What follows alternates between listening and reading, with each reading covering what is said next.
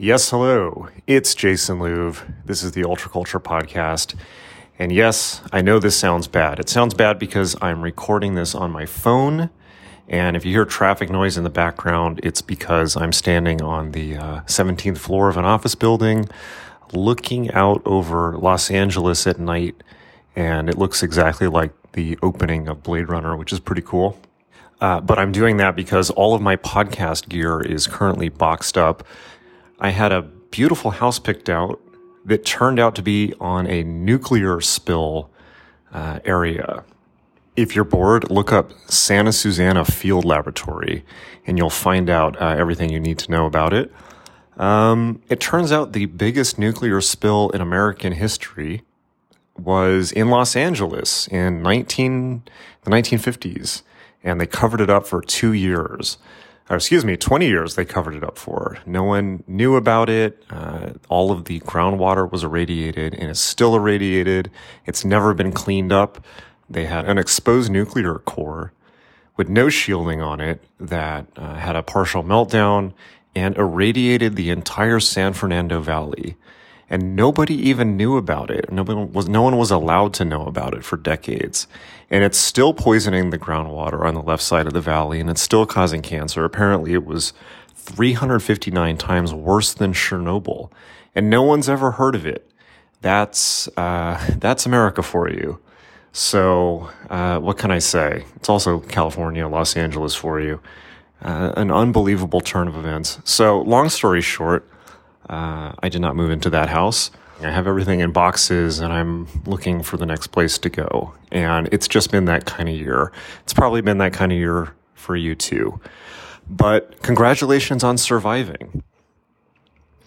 At least we've made it this far. We're through the election and we're starting to see, I would say, we're starting to see glimpses of what the future is going to turn into. I'm up here looking out across Los Angeles, and I'm starting to think today not just about what the hell is going on in 2020 or who's going to win the election or or any of that stuff, but it kind of finally hit me today that we're at the beginning of a whole new decade. Uh, we've put the, the 2010s, the kind of the decade of social media behind us, and now we're entering the 2020s, which I think will be the decade of virtual reality, augmented reality, artificial intelligence, uh, the worsening effects of climate change, and the general breakdown of all models, all prior models of civilization. Not in a zombie apocalypse way, but just in a head spinning way of things changing faster in this decade, I think, probably than they changed even in the last 20, 30 years even in the last 10 years, it's going to be crazy, particularly when AI really kicks in. I think the wealth stratification is going to be more extreme even than now, uh, in where, where you have basically one guy, Jeff Bezos, who's won the whole pie. Uh, I think it's going to be even more extreme. We're going to start seeing things like private space travel for very wealthy people kicking in as they try to get out of this mess. So, yeah, I've been up here in this office thinking about how to best help, how to um, not not help. Help is the wrong word, but it's really like what is the mission of Magick.me going forward? What are people really going to need? What are they going to really truly need to empower them to connect them with their sense of true purpose in life, to reorient uh, in a really powerful way to this new world, which is going to be full of tremendous opportunities, even as it is also full of chaos and, and tumult to say the least. But it's exciting. Hey, we get to live in the uh, the cyberpunk future we all grew up re- reading uh, books and role playing games and watching movies about. So there you go. Um, but yeah, I've been doing a lot of thinking about that. I'm also worried, to be honest. I'm I'm really concerned about people getting through this period. Uh, it is just an unbelievably cruel and brutal thing to do to shut down the country to the point that people are losing their livelihoods. And yes, uh, I understand coronavirus. I am not a coronavirus uh, denier or anything like that. But it's hard to see people have literally everything taken away from them uh, over one thing, one mortality factor among many, I mean, how many people in this country die of heart disease from their diet? Or in the world, rather. I shouldn't even be talking about this country. This is a global issue. How many people die of traffic accidents? How many die, people die of uh, cancer, etc. and again, I'm not downplaying the seriousness of COVID. I'm not a COVID denialist or anything like this, but it's hard not to be angry seeing people have everything they've built their entire life taken from them overnight and not having any say in it. Let me put it that way. So, um, this podcast is a gift. It's a uh, it's actually a bunch of stuff edited together from the Alchemy of Chaos, which is my most recent mega course. You can see it at magick.me. But I've decided to take what I think is the most pertinent information on financial security, put it into one podcast and give it out for free because I think people need it. And uh, of course, if you want the full course, it's there for you. But I wanted to pull out some of the most useful stuff just and just give it to people because it's it'd be a little uh, gauche of me, let's say, to have you know some really useful financial information and and and, and totally paywall it and say like, oh well, you know, only if you confront the money for it. So obviously the course is huge. There's like, you know, 50, 60 times the amount of content in this podcast, or no, much, much more. I mean, in the paid course, but I wanted to take this and give it out. So we're going to cover a lot in this podcast. I'm going to be talking about the trajectory of technology, how to surf that wave for your own financial benefit, um, for your own financial stability because let's be honest, I mean, we can, you know, and I've said this before in podcasts and courses, certainly, we can talk about spirituality uh, till the cows come home, but if you can't pay the bills, uh, it's going to be the furthest thing from your mind. And anyone who tells you that, that, you know, you can't use magical techniques for money, uh, hasn't needed to. Let me put it that way. All right. so let's get you, um, or I, I, well, let me just put it this way. I would hope that this information, uh, uh, can help contribute to some people's, uh, well-being so, we're going to talk about how to surf the wave of technology to get ahead, to think ahead, uh, to you know maybe find some very lucrative opportunities uh, for yourself, uh, for your family, even if right now is chaotic. Uh, and we're and how to think out on the edge, how to think five, ten years in advance, so that you can capture opportunities that are there right now, um, if you can jump on them. Uh, we're going to talk about mindset and how to think about wealth generation, how to think about business, how to think about earning money, how to think about wealth generation. And of course, because I'm me, I approach this as a, a spiritual and magical endeavor and a challenge. And uh, I'm going to be talking, you know, giving out some, a few useful free resources and places to start on thinking about how to build real wealth, right? So this is, I'm not going to be talking about any kind of like, you know, get rich quick scheme or things like that. I'm, I'm talking about real, you know, you know, real ideas on how to build, um, you know, effective wealth generating tools for yourself, pr- primarily businesses and things like that. So, uh, because I've seen this stuff free people and give them a sense of liberation, security, happiness, that is what people need. And hopefully that's what I'm here for, which is to help empower people. Okay.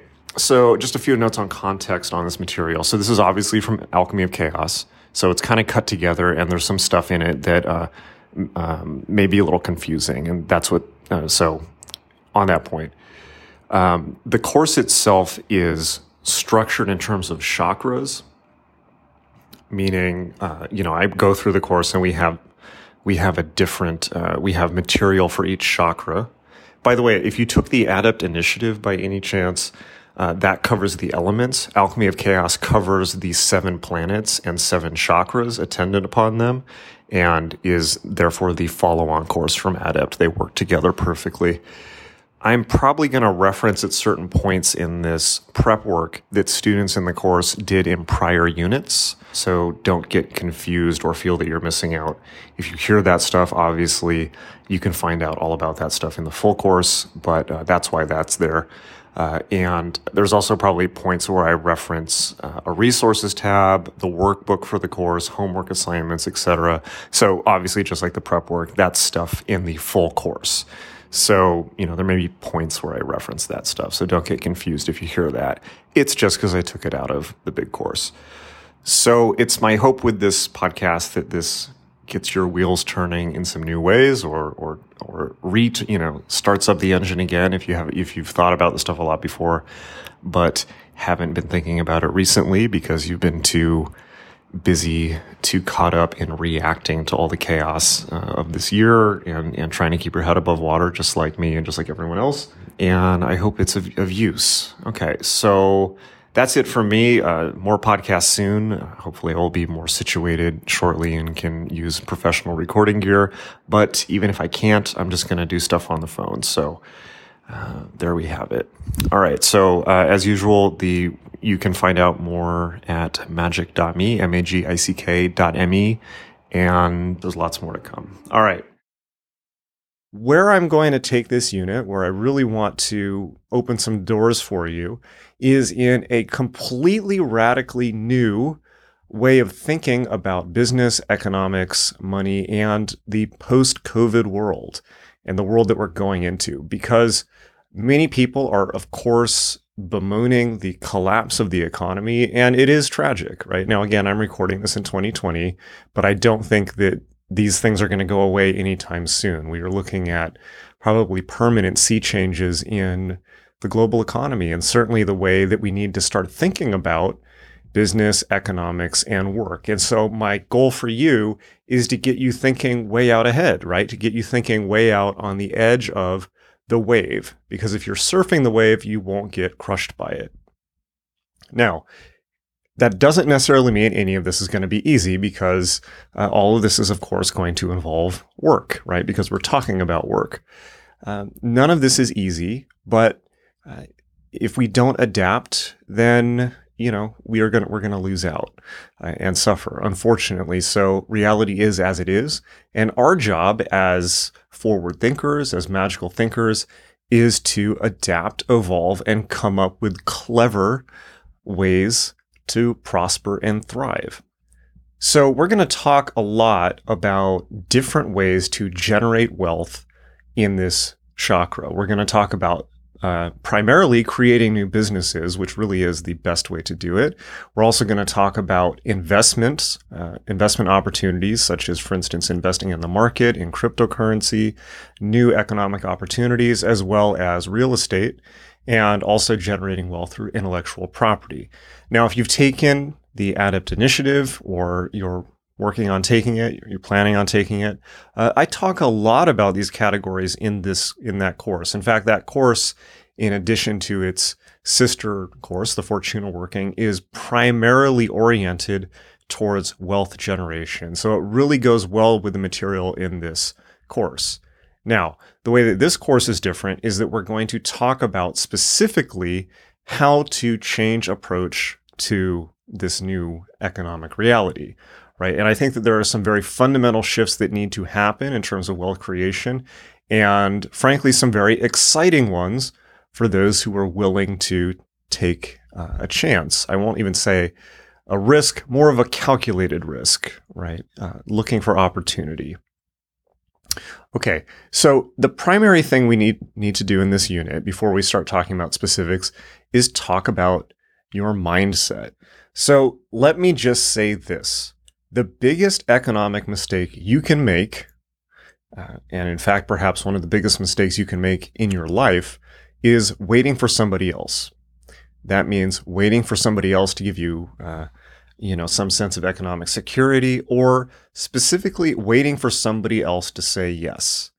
Now, you've probably been raised and probably experienced throughout most of your life, if you're like most people, um, a certain mindset, a certain attitude towards wealth that is either, it's probably some combination of wealth, it must be given, inherited, or given to you by, for instance, government support, uh, or should be, right? That it's not fair if it's not given to you, or Um, if you're in the middle class, like probably most people who are watching this this class, uh, then you've been raised to think of money as something that you must work for, that somebody else must give you, and that means the mindset of I need to go to school to get a good education, and from that I need to go get a good job and work my way up and make sure I please other people, and then they will give me the tickets that I need to do all the things that I want to do, except I won't have any time left because I'll just be working for someone else.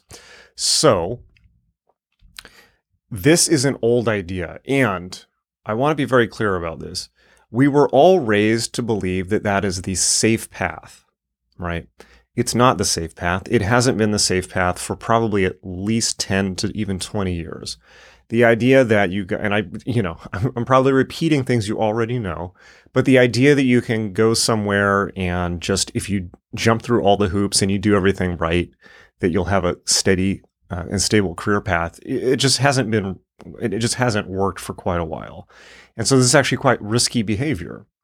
Here is what I suggest in general as a general principle, and then I will modify it for 2020. Business which uh, here. So first let me define what is business, right? Business is finding other people's needs and fulfilling them, finding a need that is currently unfulfilled, and then fulfilling it in a way that makes them so happy that they are willing to trade you money for that service and continue to do so, right? So business is, I think, the primary way in the 21st century in which people manifest their will in the world in a real and sustainable way right? Business itself is, in a sense, a magical system, and it's a damn good one, right? So, the exciting thing about this, one of the many exciting things, is that since the probably the mid to late 2000s, with the advent of social media, with uh, you know cheap or in many cases free hosting platforms for the web or email, building a mailing list, YouTube, Instagram, and then of course Facebook and Twitter. All of these platforms to self market or to get your message, your will, or your product out to the masses. Essentially, the whole idea of a big company being the focus of work is archaic, right? It really is. Now, one person that I'm not a huge fan, not a huge fan of the effect on the world of is is Karl Marx. However, Karl Marx had some extremely important ideas that I've learned a lot from. Right now, I I'm about as far from a Marxist as you can get these days, but Marx had a very very clear analysis of uh, the world. And by the way, the reason that I don't like Marxism is that it is, it is desacralized even more so than capitalism. Marxism sees the world as pure economics. You can imagine to a guy like me who's quite interested in the sacred dimension of life, for me to look at that and then to look at, for instance, how uh, religious people uh, were have been persecuted under communism, the Tibetans, for instance, you can imagine I wouldn't be a fan of that. But uh, that's enough on politics. Uh, Marx, however, had some a very clear economic analysis of capitalism, even if all that he was doing was forming kind of the flip side of capitalism. In that essentially, what he says, capital, right? Capital is where power rests. Capital is not money, right? And people often use it like that. Capital is not money. Capital is the means of production. It means the it means it meant at his time in the 19th century owning a factory. And his point that he was making is that the the classes that own the factories are able to set the rules. They're able to um, uh, essentially control labor.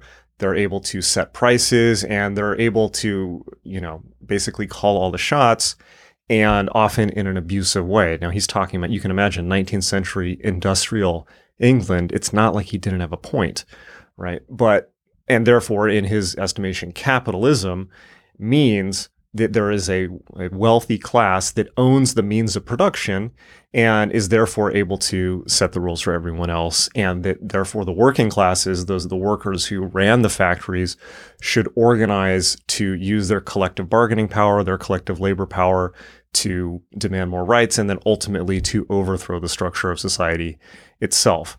Okay, that's a 19th century idea, right? It's no longer particularly relevant. It is in some ways, but Marx's idea of seize the means of production, that's a very powerful idea, right? Now, he wanted the workers to collectivize to seize the factories and therefore to share the fruits of their labors. In the 21st century, a lot has changed. So obviously, factories, it's not that we don't work in factories anymore, it's just that we have outsourced uh, factory work to the developing world and are completely oblivious to the abuses that happen there. That's a whole other tangent we could go on. It's it's it's uh, quite shocking. But in the in the first world, people largely do information labor now. They develop information capital, uh, or they work in in some way in the information economy. In the information economy, everyone has the means of production. If you have it, the, if you're watching this on a computer, you have everything, and you have to be. Even if you're uh, watching this on a phone, you have everything you need to create anything that you can possibly imagine in the business sphere, right? You have, if you have a phone or you have a computer, then you have everything you need to build a website. You have everything you need to, well, even prior to building a website, you have access to all of the information in all of human history.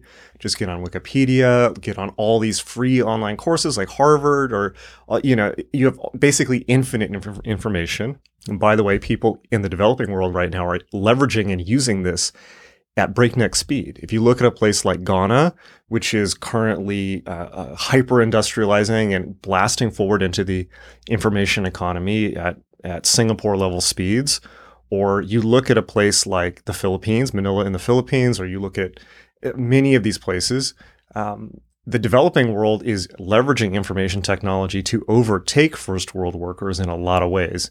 And that's a that's a very exciting development but it's also something that really does mean that first world laborers really need to learn how to compete right? Because their their labor will simply not be uh, very valuable. And so marx's original point that labor should collectivize. Yes right? But however the, the value of labor is not very valuable anymore right? Because we don't work in factories and you know the way of the world is simply that labor can be outsourced to the developing world for very cheap. And in, even more so than that, we're entering a world now where nearly all jobs that are done by unskilled or skilled workers will be done by artificial intelligence. They'll be done by, uh, at the very least, algorithms and software. And as this decade advances, and certainly by mid century, we will see things like machine learning and artificial intelligence and autonomous vehicles and things like this essentially overtake almost everything we currently think of as work.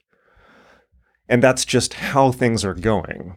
Yes, it is very tragic when an economy collapses, but the truth is that economies are have a life cycle, right? And the economy uh, that we're currently in or that is currently dwindling is based on ideas, networks, and, and modes of operation that are already historically obsolete, right? So our goal should be to adapt to what's coming 20 years from now, 30 years from now, not uh, lamenting that things are falling apart, that things are not, uh, that, that things are, because they're not going to come back. I mean, and this is just the evolutionary red in tooth and claw way of the world. Am I excusing the abuses of big corporations? Absolutely not right? But we can sit here all day long and talk about how things should be and how things should be fair and how things could be in a better utopian world that will never come. Or we could adapt to reality as it is and make our lives, at the very least, flourishing and prosperous. Okay, and that's what we're going to talk about. So, like I said, the most dangerous thing we can possibly do is wait for somebody else to say yes right? Yes to your business idea, yes to hiring you, yes to bringing you money, anything like this. Again, you have everything you need to come up with an idea that brings you more money than perhaps you ever thought possible.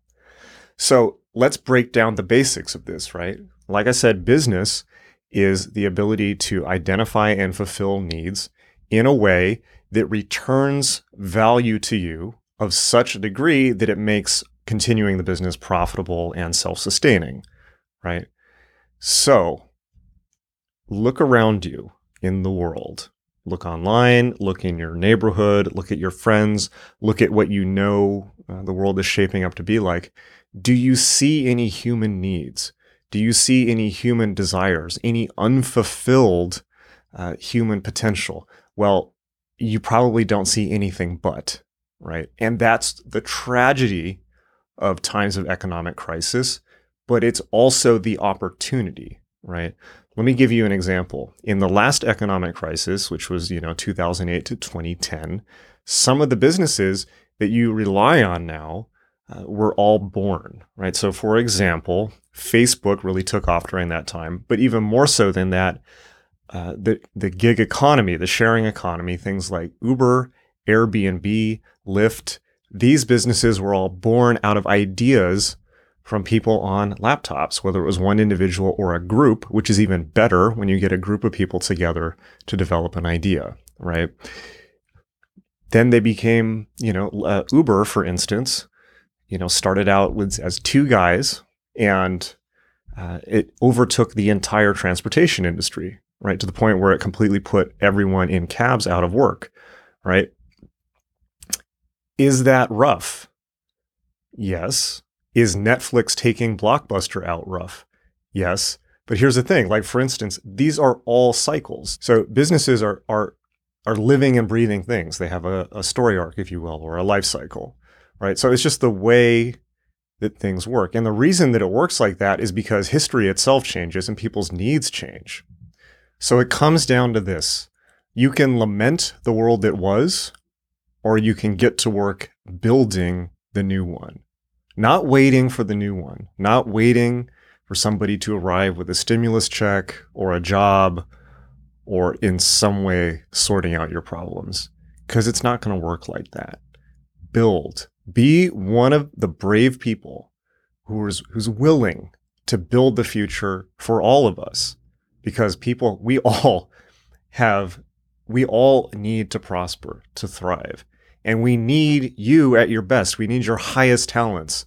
The ideas that maybe you've been too uh, intimidated to bring out into the world, into businesses or, or to develop. We need that. We really do, right? And be that person, be the brave soul, right? And yes, you will benefit. But it's not just about money. Let me make this very clear, very, very clear you probably at some point have been exposed to or have even imbibed the lie that business is about taking right the idea that it is about exploiting people that it is about t- that it is about taking because because there's an exchange of value that it's therefore taking wealth from other people uh, and or that it's built on a, a structure of exploitation uh, this is simply false thinking now that's not to say that some businesses don't have exploitation in them, but to then make the leap that all of essentially human economic activity is somehow evil is just unintelligent, right? The truth is that business is not about taking. If business was just about taking, nobody would be in business, right? Because nobody would want to participate in that. Business is about making something. It's about creating value. It's about bringing something into the world that didn't exist until you put it there, right? In such a way that people fall in love with your, with, with your product, right? In such a way that people say, this truly fulfills, you know, something that I probably couldn't even articulate to myself fully that I needed, or that I could articulate but wasn't being met, right? That's what business is. It is fulfilling human need, and human need is infinite, and therefore potentials for profitable, profitable businesses are also infinite and always will be, no matter what the economy is doing, as if that's some type of God, right? The economy is simply reflecting changes. And just like everything else we've talked about in this unit, it is simply a process of change. It goes up and down and up and down, right? So react to reality as it is on the ground and find human needs. So in the case of the 2020 coronavirus crisis, or whatever may happen in that regard in the future in terms of big macro trends, macroeconomics, or global events? Do these things create human needs? Do they create needs, for instance, for totally new ways of doing business? Absolutely, right? Absolutely. Perhaps you're having a more personal crisis, like the loss of a job. Does that create opportunity? Does that create need, certainly for you? Perhaps does it create the fire you need in order to create something new? Absolutely, right? Many of the greatest businesses in history uh, have been formed out of a layoff, right? Or a job loss. And finally, maybe in the case of a even more personal crisis, something uh, close to home, something that is affecting you uh, in your life, potentially with loved ones, with relatives, with uh, your own health, things like this, could even in that there be the seed of a need that can be fulfilled? Because if you're having a crisis, many millions of other people are likely having it too and have had it throughout history and will have the same or a close crisis. Uh, and if you can solve that, if you can fulfill your own need and then turn that into a business to solve that need at scale, you will be a wealthy person and also you will have brought happiness, security, and comfort to potentially millions of people. I truly believe that business is the engine of spiritual progress, right? Or it certainly can be, right? I haven't seen anything else that does quite as good of a job. And uh, because at the end of the day, you can talk all you want about spiritual dogma and religious beliefs and all of this. All of this is critical, right? It is a deep, important, these are deeply important systems for nurturing and nourishing the human soul. And yes, at the truest level, spirituality is completely outside of the economic realm and must be right at the highest level. However, I also believe that a big part of spirituality is compassion for other people, right? It's about looking after and reducing suffering of other people, right? And that's very clear. It's clear in Buddhism, it's clear in Christianity that spiritual work involves easing the suffering of other people business is what is capable of doing that, right? It is what is capable of doing that at scale and renewably instead of burning out the people trying to do that because it generates enough resources to advance the mission, right? And it is a spiritual mission, or it certainly should be. What are your passions? What are your talents? What do you truly care about? And potentially even, what are the crises that you're facing right now that you must solve and that if you can solve, that perhaps you could then begin working on solving at scale for other people once you have the answer. In that, you will begin to find the seeds of the new world, right? Because ultimately, what you need to ask yourself is not just what am I good at or what am I passionate about or what can I do? It's where do my talents and my passions and my drives, where does that overlap with other people's needs? Right? In that overlap, right, of what you truly care about and what other people truly need, you will find the germs of the future and you will find the seed of something that can make you very wealthy and even more important than that, content, right? Because you have done something good for the world. Could be rocky right now, but remember, it's in the most it's in the most seemingly dark moments, the most seemingly hopeless moments, that if you find and plant a seed by the time everything comes back, by the time the economy is thriving, by the time that you're back in the saddle, uh, you'll be light years ahead. You'll have a tree that has grown out of that. These things start small, they start with an idea, and often they start with a problem. If you study the great businesses of history, many of them have started with somebody trying to solve a personal problem. So, let's talk about a few more overarching concepts that are really critical. And then we're, we're going to get into production. We're going to make, we're going to get straight into ways to begin producing wealth, which of course is your ultimate security and your ultimate way to build your future and the future for those that you care about. Okay. So first of all, let's talk about the four financial food groups. If you've taken the Adapt Initiative, we talk a lot about these in, in that course, as well as in the Fortuna Working. But just as a recap or to present this information to you for the first time, if you haven't yet taken those classes, uh, here's, here's what they are. So you have four quadrants of economic production. One is business. We've talked a little bit about that in the last unit. We're going to talk a lot more about it in this unit, but it's creating a business, right? And by the way, do you need to have a genius business idea? Do you need to even come up with your own business idea? No, right? You can franchise. You can become a franchisee of an already successful business, one that perhaps is still successful or even more successful than it was prior in the post 2020 world, right? That you can easily do that. You don't need to create something new. You can just, if you're a more, um, you know, engineering type, operational type person, uh, instead of coming up with something new, just pick something that already works. Why reinvent the wheel? Now, personally, I'm a I'm, you know, I'm a, a, million ideas a minute kind of guy. So, you know, I'm kind of doomed to create businesses in a way, but uh, it doesn't necessarily have to be that way. Or you can do multiple businesses. That's fine too. So that would be our first economic quadrant. The next one would be investing, specifically in securities. That means stocks and bonds, and increasingly it means cryptocurrency. So essentially, this means investing in other people's businesses for a return, or in bonds, or in cryptocurrency, or Forex, and things like this. Uh, we'll talk about that in its own unit. But that too is an excellent way to generate wealth. And we'll talk about some powerful strategies to do that. Uh, with, and you don't need to be, you know, and have an economics degree. You don't even know, need to know how to trade the market to make money from it. We'll talk about that too. Um, all right. The third one would be real estate.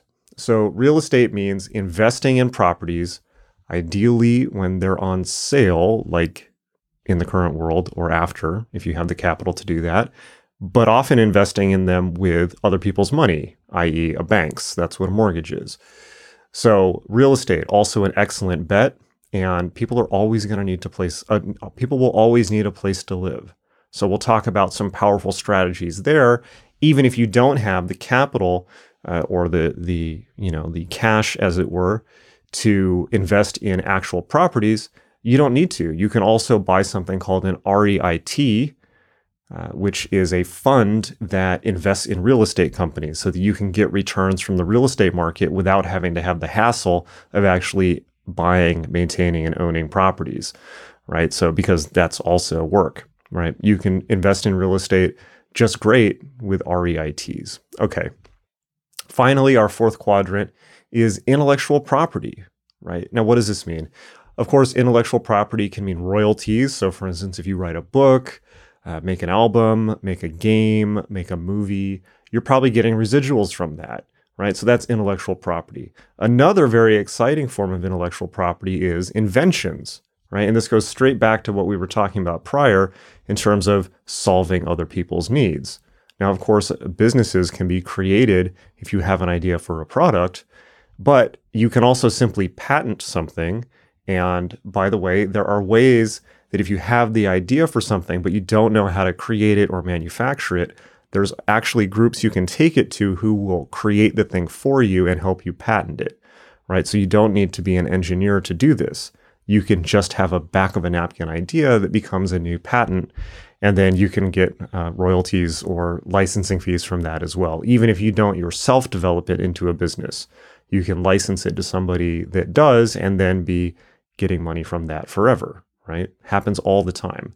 So these are our four basic quadrants. What I want you to begin to do is to look at those quadrants, and I've listed them in the workbook, and think about which ones most appeal to you, which ones are most accessible to you. So, for instance, it's hard to invest in in full property if you don't have the money to do it, although you can begin by buying REITs.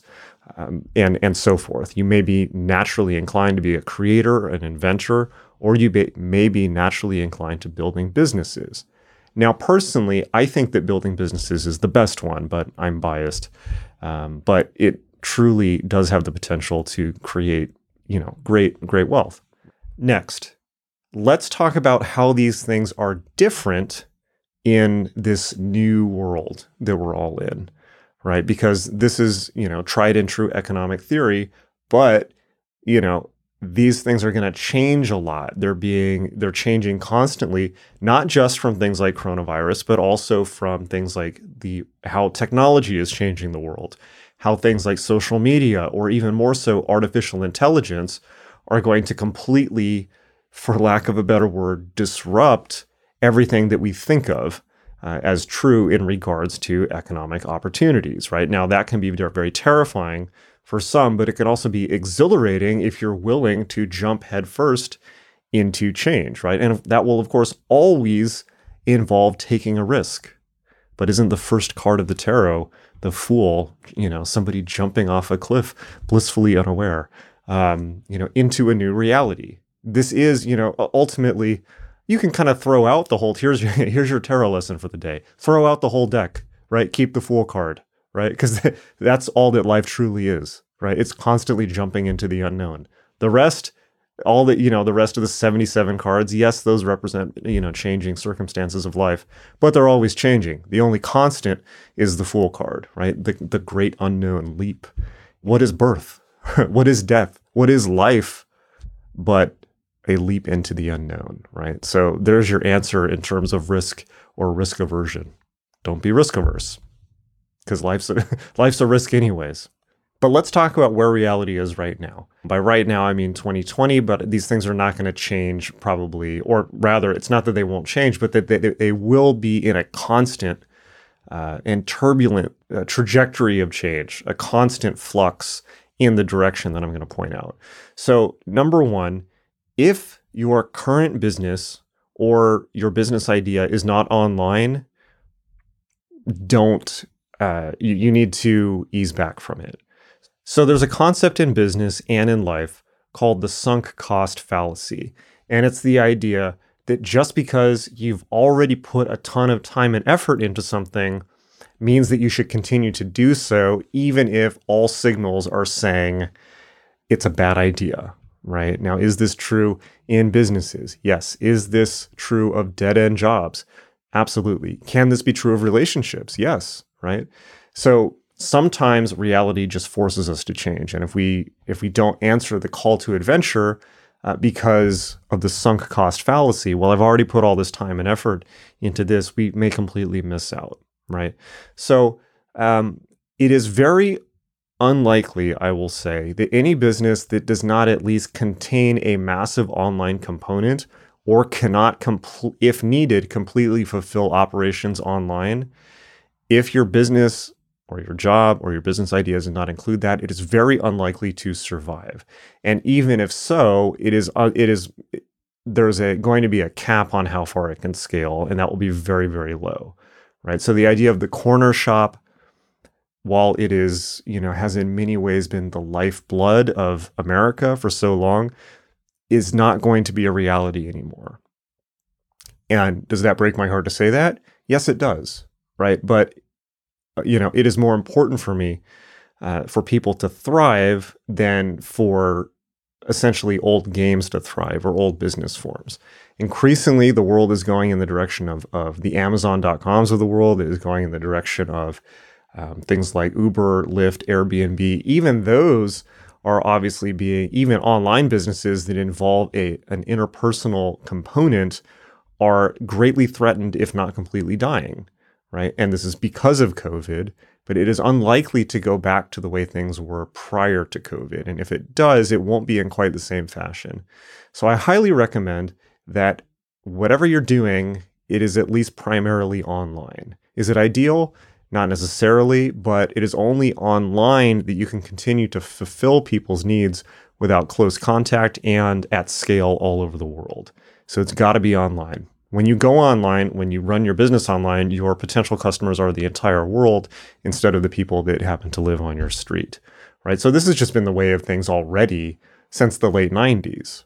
So I'll never forget the first real lesson that I got in how the global economy works. It was in the late 90s when I was working at an independent bookstore in San Diego, California.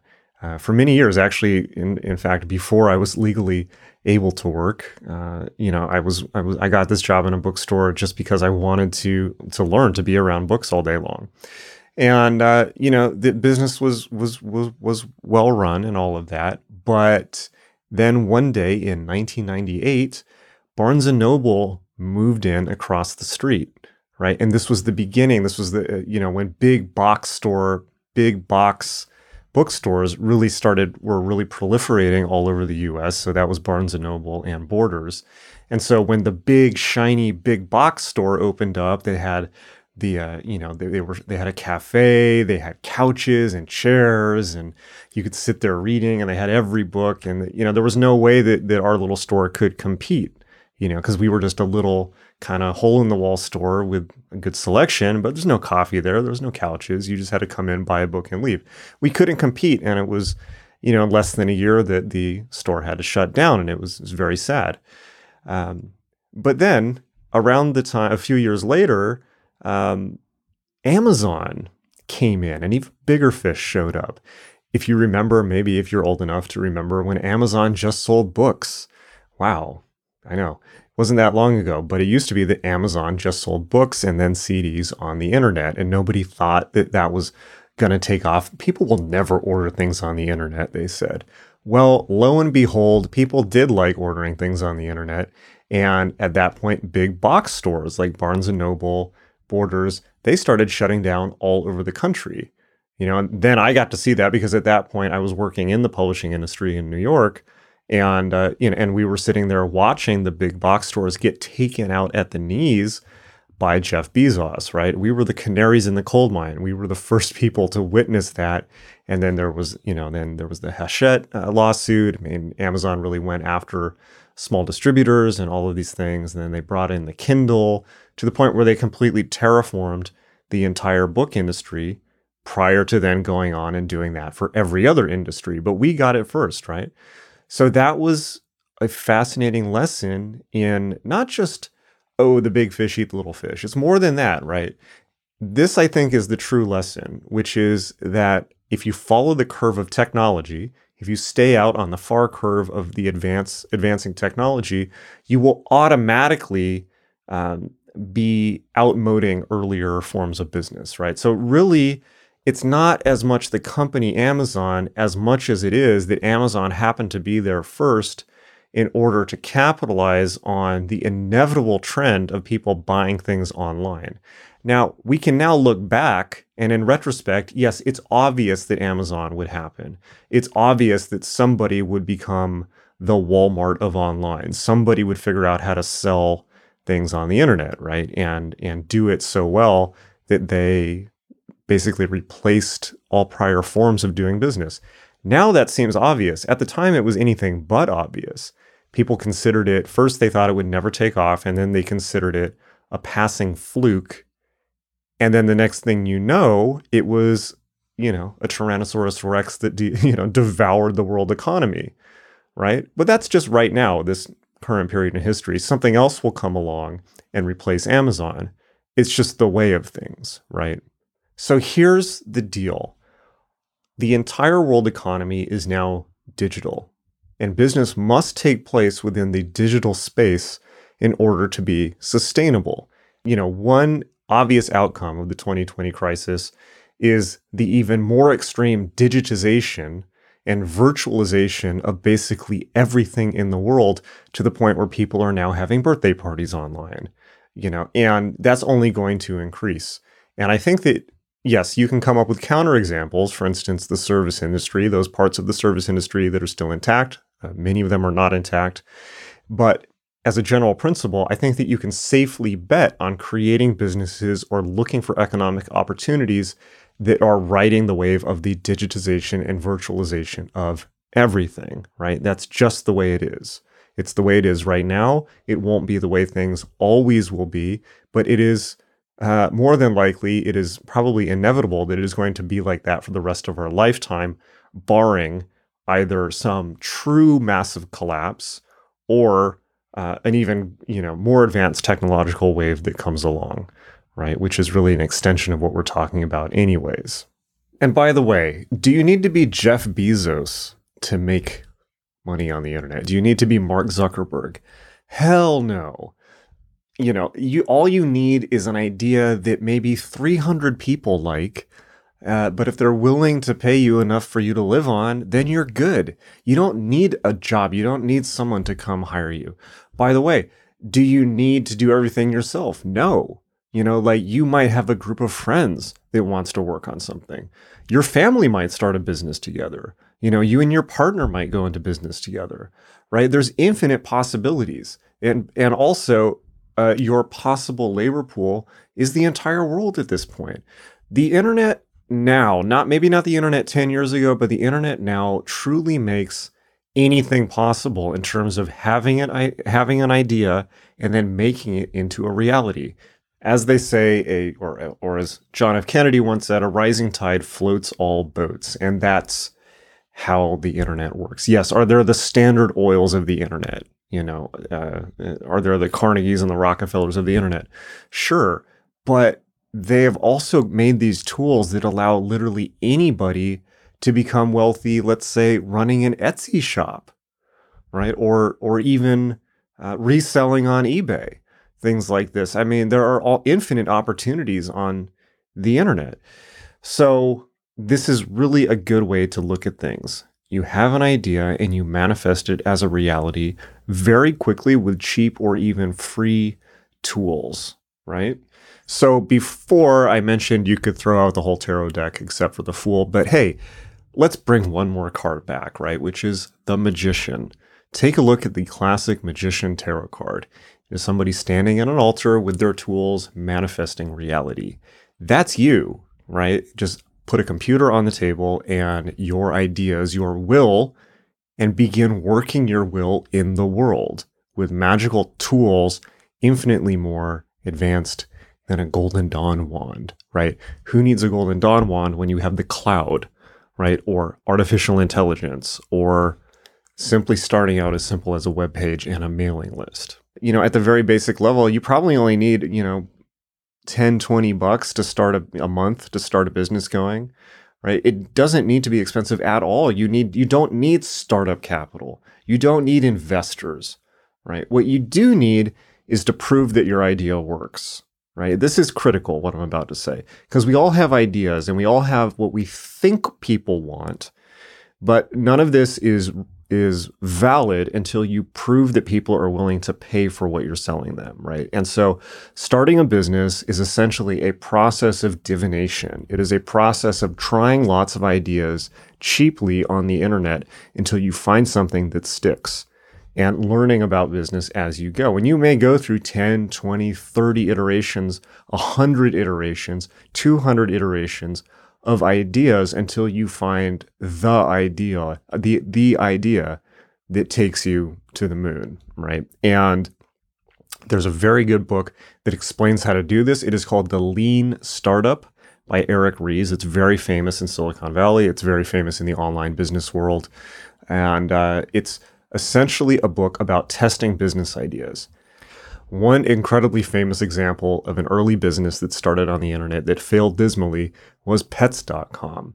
So Pets.com was an uh, the an idea that a female entrepreneur in the Bay Area came up with, where she had the idea that would make that you think would make sense, which is selling pet food and supplies online. So her business plan was to essentially outmode Petco and to take Petco online and to do her version of Petco online so that people could buy dog food and collars on the internet. And so she spent, I believe, two years and upwards of $2 million building the perfect website before it was ever released. Getting a warehouse where she had all the stuff ready to go, and she figured out how to fulfill orders and all of this before it was ever released. And then finally, pets.com debuted to great the great fanfare of nobody buying anything because it turned out that people didn't want to buy pet food on the internet, or simply that they didn't yet because eventually Amazon came in and you know you can buy pet whatever on Amazon. But at the time, for whatever reason, because people didn't trust the internet, because there weren't secure ways to transact on the internet, but ultimately, because there wasn't any demand for that service, pets.com failed miserably. And this is a, a, very famous story in Silicon Valley because people learned from that. And in fact, it was this type of thinking that caused the initial dot com bubble to crash. But when the internet came back and then replaced the economy, it came back on this, this insight, this outlook, which is that you need to test your idea before you sink money into building it in order to test an idea on the internet, you need to build a free resource first. That can be a blog. Now it can be a podcast. Increasingly, now it can be a YouTube channel, right? But you need to start by growing an audience by creating free content. And then once you have an audience, you need to test selling something because it is not until you have proven that people will pay for your product or your service or whatever it is uh, that you actually have a business. And so my suggestion to you is if you do want to take the route of business creation, is that you take all the ideas that you wrote down in the last unit and you begin testing them. You know, you may have several ideas that crash and burn, but all along you're building your skill set, you're building your uh, understanding of how things work, and more importantly, you're gaining an understanding of how to gauge and fulfill the needs of your audience, right? What you're learning about is yes, you're learning about yourself, unless you're yes, you're learning about systems to do things, but more importantly, you're learning about an audience, right?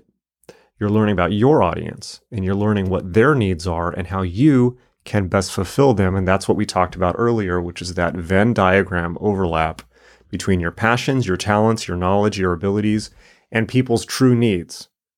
And again, I'm telling you now, you can't second, you can't advance guess that, right? It has to be demonstrated in practice. You can't just come up with that idea and run with it. It has to be shown to you in the process of building and testing ideas. Okay. So look at it this way. All right. Because of technology, we our whole world is filled with almost infinite realities, even more than before. You know, like in this world right now, there are people um, who can't get work as a janitor, right? And I'm telling you that because I've been that person. I've been the person that has applied. It's true story. I've been the person who has been so broke that I have applied to work as a janitor and been turned down, right? There are also people who are running successful online businesses who don't have to go to an office, who are have turned their passion into something that is an actual working functional business that not only helps people but it sustains them and sustains other people is able to, to provide jobs and livelihoods and security for other people, right? And it has able been able to change their lives too, right? And I've been that person too. I'm that person right now, right? but then look, there's also like, you know, there's people rioting on the streets uh, because of unfairness and things like this, but there's also at the exact same time kids making millions of dollars playing video games on Twitch right? There are literally kids right now making lawyer salaries playing Grand Theft Auto on Twitch and YouTube, right? So the moral of the story is make sure to take notes and get everything you can out of magick.me classes before I throw it all in to go become a professional Fortnite player because that's where the real money is. And if I were just to do a clear, uh, you know, bird's eye economic analysis of the world, I would just be playing uh, video games on Twitch and buying cryptocurrency. So, or that could be you, right? There's your idea. but that's the world we live in, right? Or rather, that's the worlds we live in. And this is a serious point, right? Not that playing, not that you, I mean, yes, you can play Twitch, you know, you can play video games on Twitch for millions of dollars. That's real, that's very serious. But we live in many worlds now. We live in many universes. And, and to even talk about the economy or the you know marketplace or the you know shape of the world is is really just lazy speaking at this point. It's like all of this stuff coexists. We do live in a in a world of chaos in the best sense, and uh, you know the alchemy of chaos, if you will, or you know the use, the proper use of magic is in reality selection. It really is. It takes just as much effort or more to live in a world of misery and lack of opportunity as it does to live in a world of happiness and opportunity. It's just a question of which one you select. And of course, that selection does not bear fruit overnight. It needs to be persisted in and built over many years, but the payoff is worth it. All right. So your homework is to check out the resources tab uh, to sign up for some of these free services if you are interested in building a business. Uh, if that's and that may not be the route you're going to take, and if, and don't worry, there's lots more routes to wealth that we're about to discuss.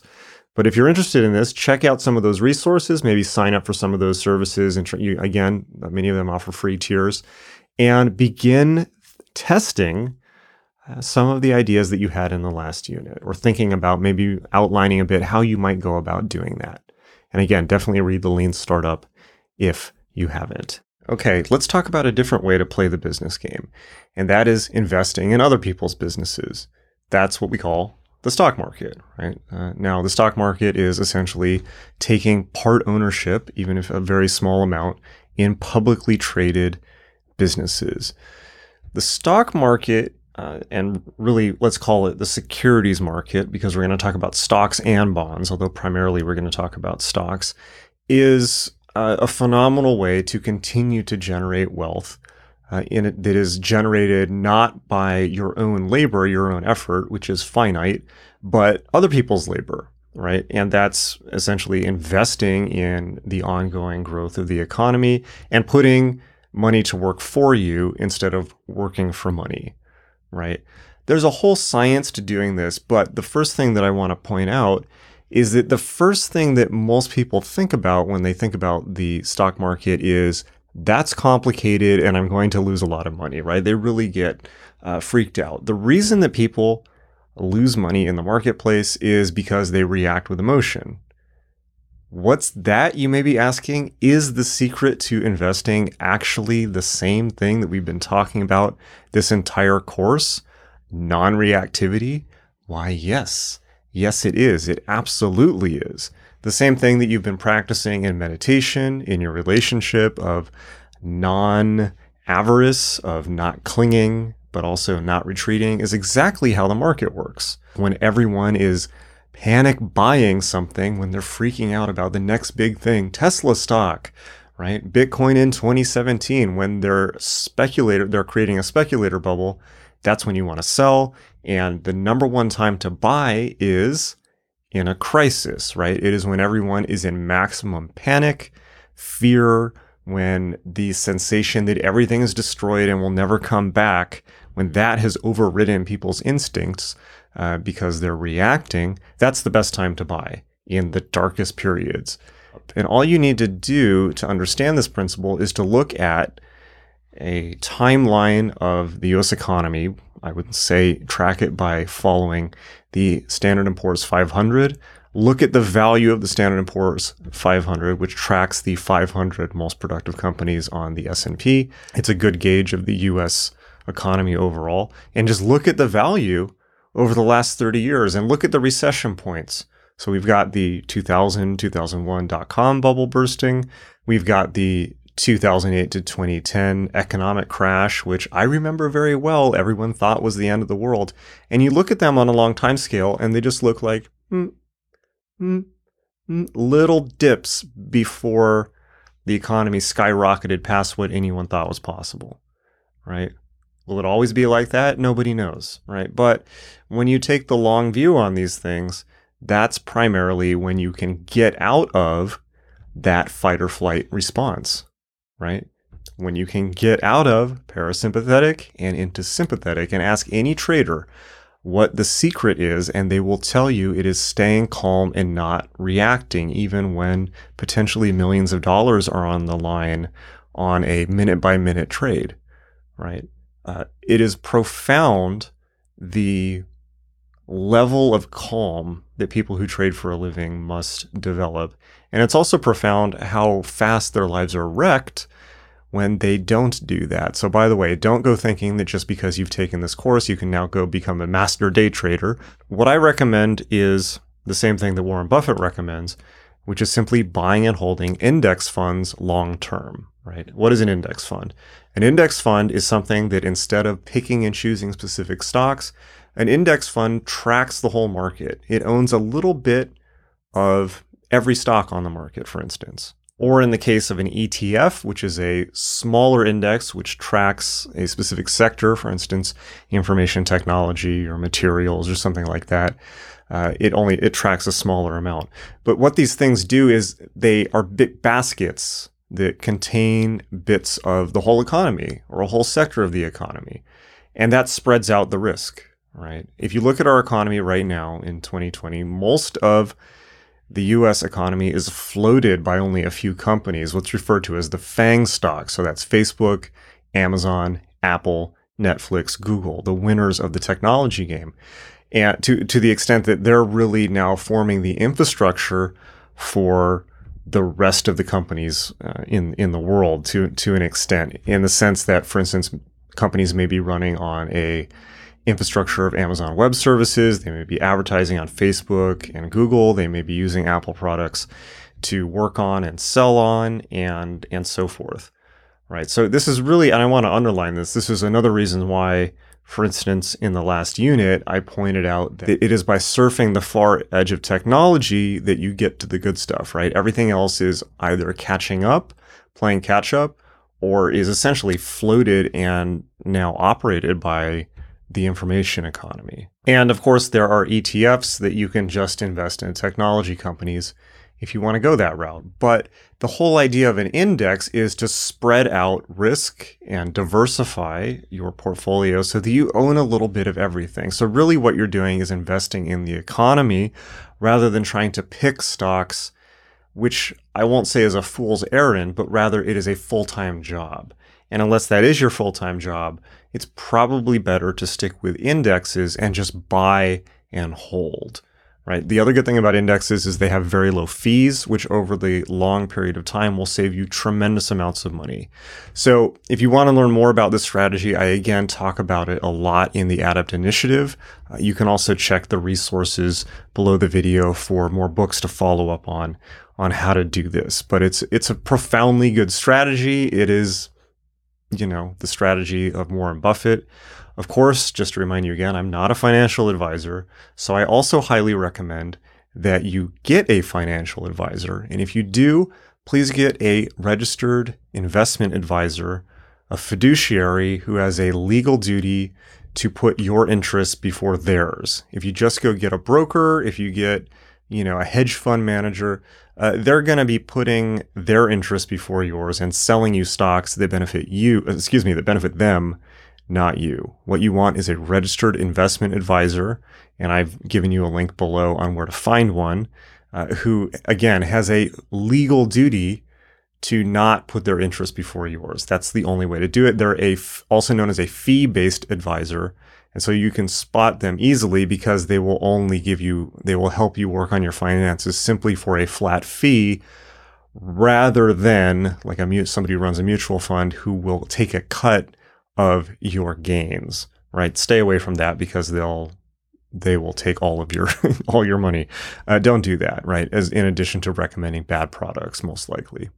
Now, if you want to get started in investing or even trading, although that is at a more advanced level, there's a couple platforms that I recommend. One is Robinhood, right, which again is free to sign up, uh, which is a, where you can essentially trade stocks on your phone. Um, but I recommend these things more for learning the market. You really don't want to jump straight into day trading again, it's a full time job. It's quite easy to lose money at it if you don't know what you're doing. And you may not necessarily make any more money than simply buying and holding things long term. But Robinhood is an excellent, excellent app to begin learning how the marketplace works. I also recommend checking out TD Ameritrade for a much more, at the more advanced level, for TD Ameritrade, uh, whether you open an account or not, you can also paper trade, which means you can fake trade stocks like a video game, which is an excellent way to learn about the marketplace. Will give you an incredible toolkit to uh, look at the entire global economy, to look at the marketplace. And by the way, is this only useful if you want to trade and invest? No. This is also very useful if you want to start a business, right? Because what you will get, they have a platform called Thinkorswim, which is which is computer software that you can use to trade, but it also gives you access to essentially all of the economic data in the world in real time. And again, it's free. Uh, yes, you can fund an account and trade on it, but you you can also use it and paper trade or simulation trade for free and get access to real time information, which will allow you, and I can't emphasize enough how important this is, to completely discard what you see in the financial press, what you see in the news, all of which is hyped up and made to shock or scare or induce greed, just like the rest of the media, which we've talked about. Um, it's it's literally smoke and mirrors. When you get access to the actual data, of the economy and you can look at how things actually operate, you can throw out everything from pretty much the financial press, right? And just look at how the thing works in real time, right? And I also recommend uh, paper trading at least uh, because it gives you a sense of how the world economy actually works. And by the way, it's a great lesson in non reactivity. Here's a, an experiment just try paper trading on Thinkorswim, you know, for a couple days and you will find out all about fight or flight in real time. Right. And that think about honing these skills to the point where you can master the marketplace. Now we're talking about real power. And yes, it is the same process. Right. And certainly do not actually start day trading without talking to a financial advisor. I'm not responsible for that decision if you decide to go that route. I don't think it's a very wise decision for most people unless you want to make that your full time job. Again, it's mid 2020 and a lot of people are out of work and sitting at home. And a lot of people are day trading now more than ever before. And a lot of people are losing money uh, because they it's easy with day trading to convince yourself you know what you're doing when you really don't. Right. And we, we live in a world now where trading is done by AIs and automated, you know, algorithms and things like this. And the idea that an individual day trader can beat the system, which is really what you're trying to do trading, is essentially a fantasy. And for that reason, it's that it's for that reason that I recommend buying, simply buying and holding indexes long term. You won't get killed in trading fees. They are, um, if, particularly if you get them at a place like Vanguard, they have next to non-existent management fees and they will just continue growing and building dividends uh, long term, right? So, highly, highly recommend it. In addition, I recommend maxing out as much as possible into tax free investment vehicles like Roth IRAs, right? These are designed to protect your winnings and your and your investments from being overly taxed. Finally, we mentioned before in the last unit how everything is following the trend of digitization, right? And a big place where that's happening is obviously in the world of finance. And the most exciting trend in that is blockchain, which you probably know of from Bitcoin, right? So Bitcoin is a blockchain technology.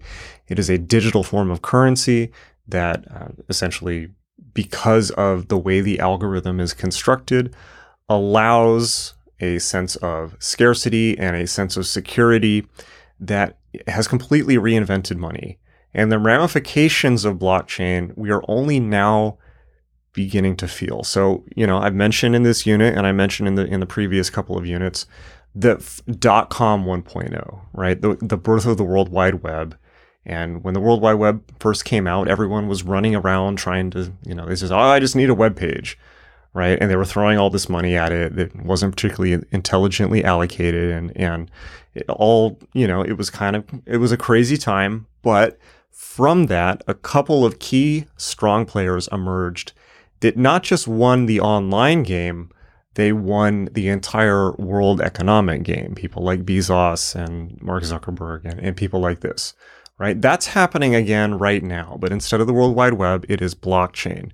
Decentralized financial technology, which is, by the way, not just uh, about finance, but will completely radically change the way that information is shared and information is stored in the entire world. This is happening right now as we speak. And if you are out on the far edge of that curve, there are economic uh, opportunities uh, like you would not believe, right? That literally are unbelievable. Here's the thing. I have com- this is such a complex topic at the moment and it requires so much to even explain how these things work and the future and the investment opportunities because there are lots that I've actually created an entire a whole other entire course about this that I call Bitcoin Insider. It is the massive ultimate resource in blockchain or rather Bitcoin, blockchain, and cryptocurrency, right? Primarily it's about the promise of the blockchain and how you can spot investment opportunities uh, that would have been unimaginable even 10 years ago right? Uh, our world is being transformed around us as we speak and it is still so far out of mainstream consciousness that people are not even aware uh, that it exists right? They probably heard of bitcoin and they may remember when bitcoin spiked in 2017 and then came back down uh, and everyone got greedy and rushed in at exactly the wrong time. But just because there have been ups and downs doesn't mean that the ongoing momentum of the technology itself is still not phenomenal, right? And there are opportunities to make money in the cryptocurrency space uh, where you can double your money, you know, within a few months, where you can 10x your money within a few months. Uh, can you lose that money that fast as well? Sure, right? And that's why it requires a disciplined and clear approach to it. And again, the advice of a registered investment advisor before investing anything in it. But that said, there's a wild west out there. You know, there's a place called the, the crypto space, the blockchain world. There is a wild west where fortunes are made and lost uh, overnight, literally, where it's like the California gold rush. That's happening right now too. And so that's why I've created this course, Bitcoin Insider, to give you essentially everything you need to know to get into that. So if if the blockchain world is the California gold rush, Bitcoin Insider, my course is, you know, a map to where the gold is and a prospecting pan and a shovel to, you know, dig for dig for gold. It really is. And I'm very proud of it. I stand by it. We're continually updating that course with the newest and best information on the crypto space so that you can keep up to date. And if you're interested in that world, I can't recommend it enough. Now, yes, obviously it's my course, so I'm going to recommend it. But the reason that I created it is because when I got into the blockchain world, I looked around and saw all this hype right? All these smoke and mirrors, people saying crazy things, and a lot of confusion, and a lot of well intentioned people getting into it and maybe not making the most intelligent decisions because they were kind of led astray by people who either didn't have their best interest at heart or simply didn't know, right? I got into this as a journalist, somebody who has no financial stake whatsoever in any crypto product or any any you know coin or or any anything right i just do what i always do which is i go check out some wild and crazy world learn everything obsessively learn everything i can about it and then report back from what i found out there right that's what i do i'm a i'm a 21st century shaman what can i say I mean, that's what shamans used to do. They used to go out into the woods, talk to the spirits, figure out all the crazy information, process it into a way that makes sense for people, and then bring it back. That's what I've done with magic. I think you can get a sense of that with the whole world of consciousness change and and the occult and all of this stuff. I think you probably can see by now that I can very lucidly communicate on these things. That's what I've done with the cryptocurrency space as well, and will probably continue to do with lots of other topics. So definitely check out Bitcoin Insider if you were interested in crypto. With the caveat, don't put all your money into crypto, please, for the love of God. Take a small amount. Again, talk to a registered investment advisor.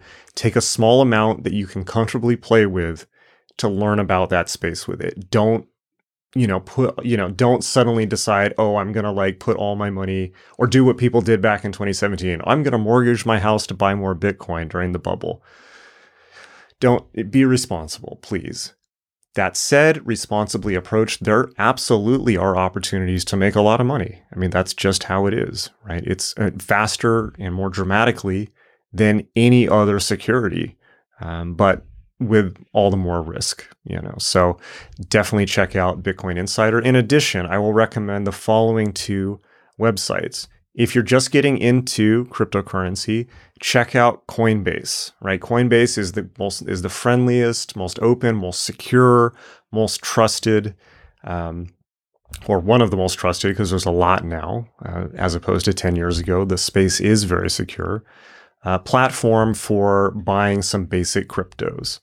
Uh, you can also check out Gemini, which is a more robust, uh, full featured platform where you can uh, buy uh, more currencies. It was created by the Winklevoss twins, actually famous for having the idea for Facebook that Mark Zuckerberg took.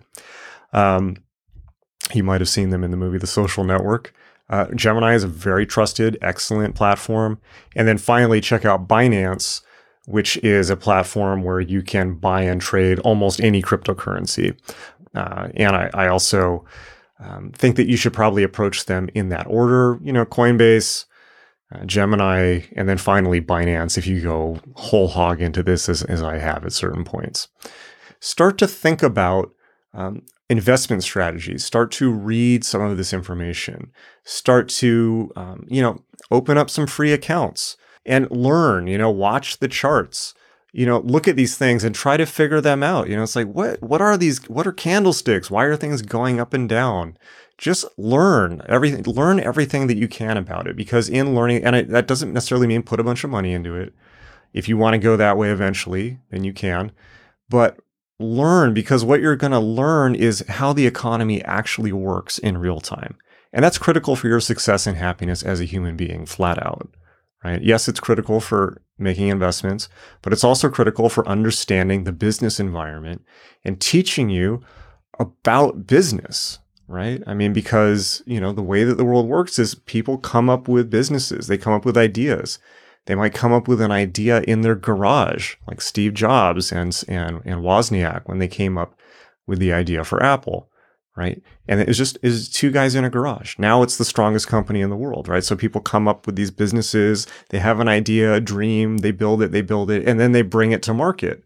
You know, yes, they they bring their products to the market, but then once they get built up, they actually bring the business itself to the market and it becomes publicly traded, and that creates the world economy. So learn about this system all that you can because this is the true magical system of the world right? In terms of how things are manifested. It's not the ultimate spiritual truth, truth of anything, right? It is just the marketplace. But remember, you know, even the Tibetans, when they make their map of reality, say that the primary activity of human beings is to operate in the marketplace. And this is how it's done. All right. So that's your homework. Start learning, start checking out some of these free services and start to educate yourself on the world economy, right? Because it's what drives everything. Everything you see around you is created by it. You know, if there's crisis, if there's panic, it's because these little squiggly lines on a screen are, are going down. And if there's happiness and joy and prosperity, it's because these little squiggly lines on the screen are going up. So that's a pretty interesting sigil, don't you think? Time to start learning about it. All right. Let's talk about real estate. So, real estate is really its own investment category. It, involves buying properties, uh, renting them out, and then selling them. Uh, or you can take the you can take the alternative route of investing in REITs, which are indeed traded on the markets, just like stocks and bonds, and allow you to own parts of real estate and make dividends from that real estate without ever actually touching a house. But if you want to play the real estate game the the the real way, the quote unquote the real way, the hands-on way, it basically works like this. You find a place that you want to buy that you think is a good solid investment opportunity and then you go to the bank, you get a mortgage, and then the you you, you pay a down payment for the house, and then the bank basically picks up the rest of the house and then you pay a mortgage monthly. Now that's good for you pay to the bank. Now, it's good for a lot of reasons. Primarily, uh, it doesn't go up, right? It doesn't, you know, rent, if you're renting, renting is always going up. Whereas if you're paying a mortgage, it stays fixed at the rate that you bought the mortgage at.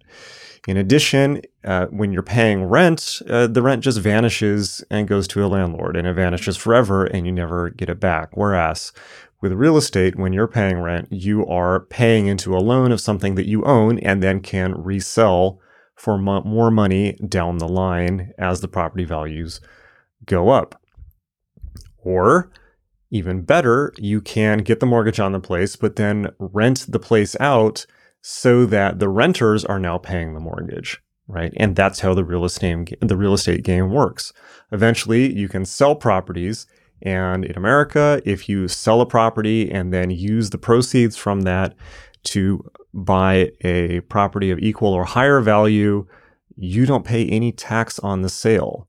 So, what's that? Yes, you have just paid for this place with somebody else's money and then sold it for no tax. And the government loves this because you are essentially helping build the infrastructure of the country. And that is a very stable and tried and tested way to get very wealthy in America and presumably the rest of the world. So here's the thing how has this changed post COVID?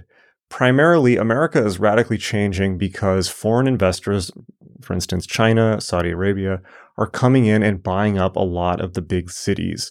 For that reason, the property values are not dropping in big cities, even if they are in other places. Uh, we'll see what happens in terms of COVID, but it seems a fair bet that real estate will always go up in value in the long run. The other interesting thing to think about uh, is what we've already talked about, which is the home economy. So in Los Angeles right now, it is expected that office spaces will, commercial real estate will collapse, but home real estate will not because people will still be living from home and working from home and paying rent.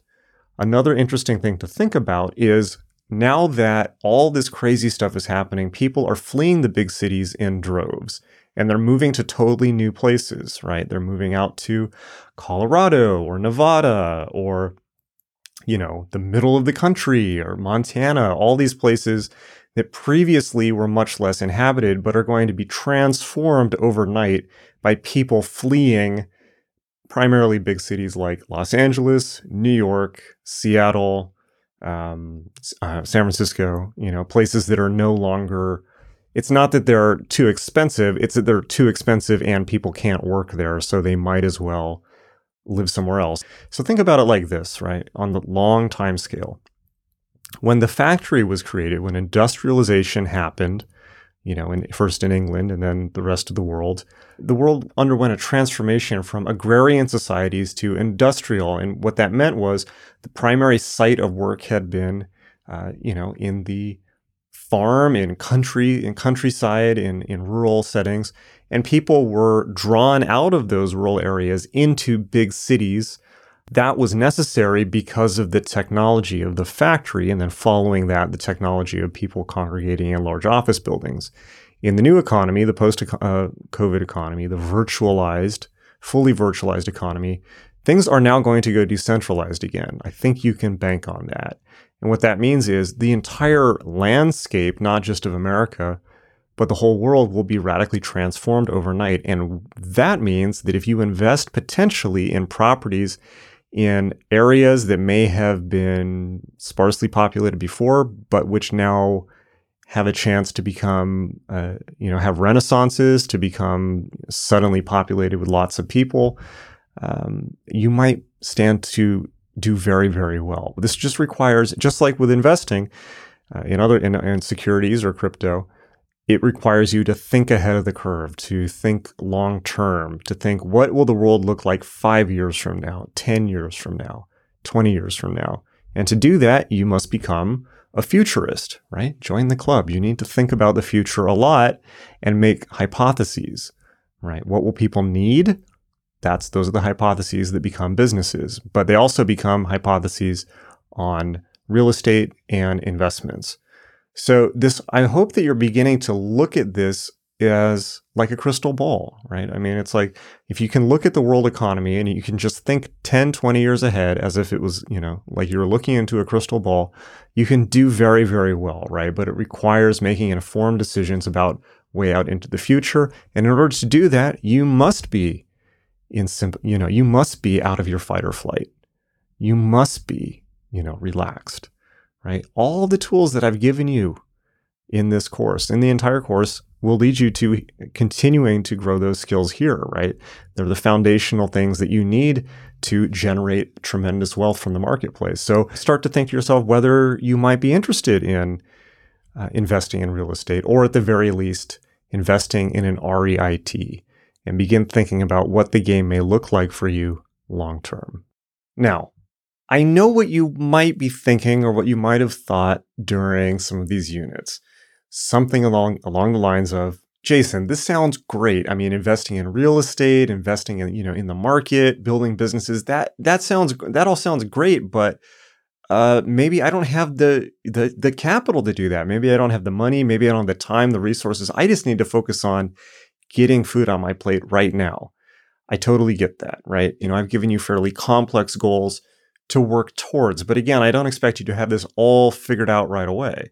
Um, what I am hoping is that you begin to think in this direction and work towards, for instance, having enough additional money to invest as a goal um, or to better lay out your investments if you're already there. But if you're like most people, you may be just, you know, just the idea of having surplus cash that doesn't, for instance, go to paying off loans or debts, you know, that sounds like a pipe dream. I totally get it. Right. So first off, I want to say that along on every step of the way here, I've recommended free tools, right? So a business, again, you can start with basically no money, maybe, you know, 20 bucks, something like that. Um, when it comes to investing, Robinhood is free to sign up on. TD Ameritrade is free. Uh, if you want to just begin learning, uh, in terms of real estate, you know, you can. It's it's free to start learning about this stuff. You know, you don't have to just immediately go out and get a mortgage. Education is free, and and with finance, education really is the first step, right? And ultimately the last step. I mean, what you want to begin doing is giving yourself a financial education until you begin to know, understand, and master this material enough so that you feel confident investing. Because if you just jump in headfirst without knowing very much, anyways, you, probably are not going to make the most intelligent decisions unless, again, you go with a registered investment advisor who can guide you, which you probably want to do anyways. But if you're still in the space of, you know, I'm just trying to make ends meet, uh, or I have student loans to pay off, or you know, or I I I need to keep all of my surplus uh, cash because I don't know what the future holds. Um, that's that's fine, right? And uh, the goal here is to master this area of your life, and that means something different for everyone. So if you're just trying to get a hold and control of your day-to-day finances, great. I have a, a free tool, another free tool that I definitely want to recommend, which is called Mint.com. Uh, which is a great online resource for getting a sense of your overall financial picture, understanding your assets, your debt, uh, credit card debt, and um, setting some long-term goals. Uh, it's it's free. The way they pay for it is there are ads for certain products that can help you save money, like credit cards with cash back on it and things like that. But you can click those away. You don't need to go for any of their products. Uh, it's fully free to use. I highly, highly recommend that to begin the journey of mastering your finances. And if your first goal is simply to make it from month to month, great. If your goal is to pay off your credit card debt, great. That app, again, is free and can help you do that. And then once you get past those first steps, then you can begin working on uh, uh, long term investments. But like I said, starting a business is free and can certainly help you pay off that debt, right? But I just wanted to share that tool uh, so that you have a full spectrum of, of basically free tools to use no matter where you are at in your financial journey or your current situation. Okay, so with that said, I want to talk about our last financial quadrant, which is intellectual property. So I've touched upon this a little bit before, but I just want to say that um, ideas can make you a lot of money, right? Now, this can be an idea for, for instance, a artistic work, right? If you're a musician, if you're an artist, if you're a writer, um, you can create. You can, for instance, write a book, uh, and those royalties from those books will make you potentially a lot of money into the future. Now, having worked in almost every angle of the publishing business, I can say it is more likely you will be hit by lightning right? you know, the obvious example is J.K. Rowling, who wrote a book you may know of called Harry Potter, uh, who is now wealthier than the Queen. But that is a very rare, you know, exception to the rule.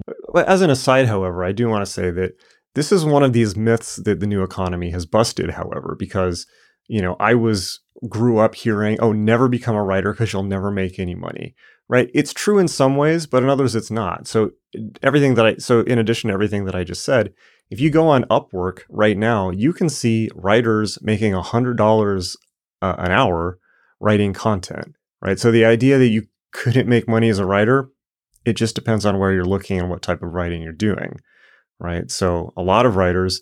Uh, you know, you can make a very good living doing something like that while pursuing your passions, creating a business, or you know writing the great american novel and i think that's probably true for almost any uh, artistic or professional endeavor right now there are almost infinite money ways to make money with your skill set online right which could be pursued while building the dream right and and it's really true so but that's what intellectual property is and uh, does it have to be the great American novel? No. I mean, for instance, if you're a musician, there are marketplaces online where you can sell little incidental sound effects or music loops, and you can make residuals and royalties off those. And of course, the other option is creating an invention or an idea that uh, you then license out. And I've provided links below on how to start investigating some of these areas if this is indeed something that you think you would be good at. If you're already, you know, a talented artist, if you're already a, a talented engineer. Another example, by the way, is software, right? So creating an app. Uh, and you don't need to be a coder to create an app. You can have an idea and then team up with somebody who is a coder. You can hire them at an online marketplace like Upwork or somewhere else, and they can build it for you, and then you make the money, right? And either that can be a one off, you know, you could have a bunch of apps on the App Store, or it could be, you know, the basis of a whole business. It could be the next Facebook, right? What I want to keep underlining here is that remember, you're learning at a at a at a school called magick.me, right? And what I've been outlining in all of these units, these economic units, and in the whole class, but specifically in these units, is the actual method by which you can perform alchemy, which is not by turning lead into gold, but by turning an idea into gold, right? One, all it takes is one little spark, one little idea that you then act on and manifest into the real world and your material bases could be, bases could be covered fairly quickly and very quickly in world historical terms. These opportunities have never been possible until now, pretty much the last 10 years, right? So yes, we might be going through tremendous hardship, but we also at the same time have more opportunities than anyone ever has in history, right? For the broad majority of people. We can't discount that. And so Magic is a question of where you put your focus. It is a question of what reality you choose and select. And so in these units, I've given you many methods and places to look where you may select a reality of power, of wealth, of success, of happiness, of prosperity, and of thriving rather than a reality of suffering, now, I'm not saying it's a reality without hardship, or that hard work won't be required, or that sacrifices won't be required, but a reality that goes in a direction of positive growth and of contribution to the world. So it is my great hope, uh, and you have all of my best wishes, that you in these units have thought about a way, a pathway to power, a way to to truly revolutionize your life and maybe to make the world a better place for the rest of us. And I, I truly hope this for you. Keep pursuing your own education. Use the internet wisely. Use your time wisely. Begin investigating these avenues of pursuit business creation, finance, real estate, intellectual property. Keep thinking about it. Work at these things every day. And uh, if you're in an economic crisis, there is nothing better for forcing innovation and business, create, business creation and wealth creation than economic hardship. I speak from personal experience. The very school that you are watching uh, this unit on right now would not be possible if I had not been put in situations of extreme economic hardship that essentially forced me to create this. Right? This is what the, all the samurai know, right? Which is that you must be on death ground. Uh, you must be on do or die ground to truly manifest what you know you must. All right. There is a bright future ahead. Okay. Hope you really, really enjoyed that. As always, you can find out more and see the full course if you're interested at magick.me, which is www.magick.me. And uh, make sure you're subscribed to the podcast on iTunes, Stitcher, Google Play, wherever you're doing podcasts. Spotify. And um, yeah, tell your friends. All right, hang in there. Lots of love. And I will see you on the other side of this accursed year of our Lord 2020. All right, bye.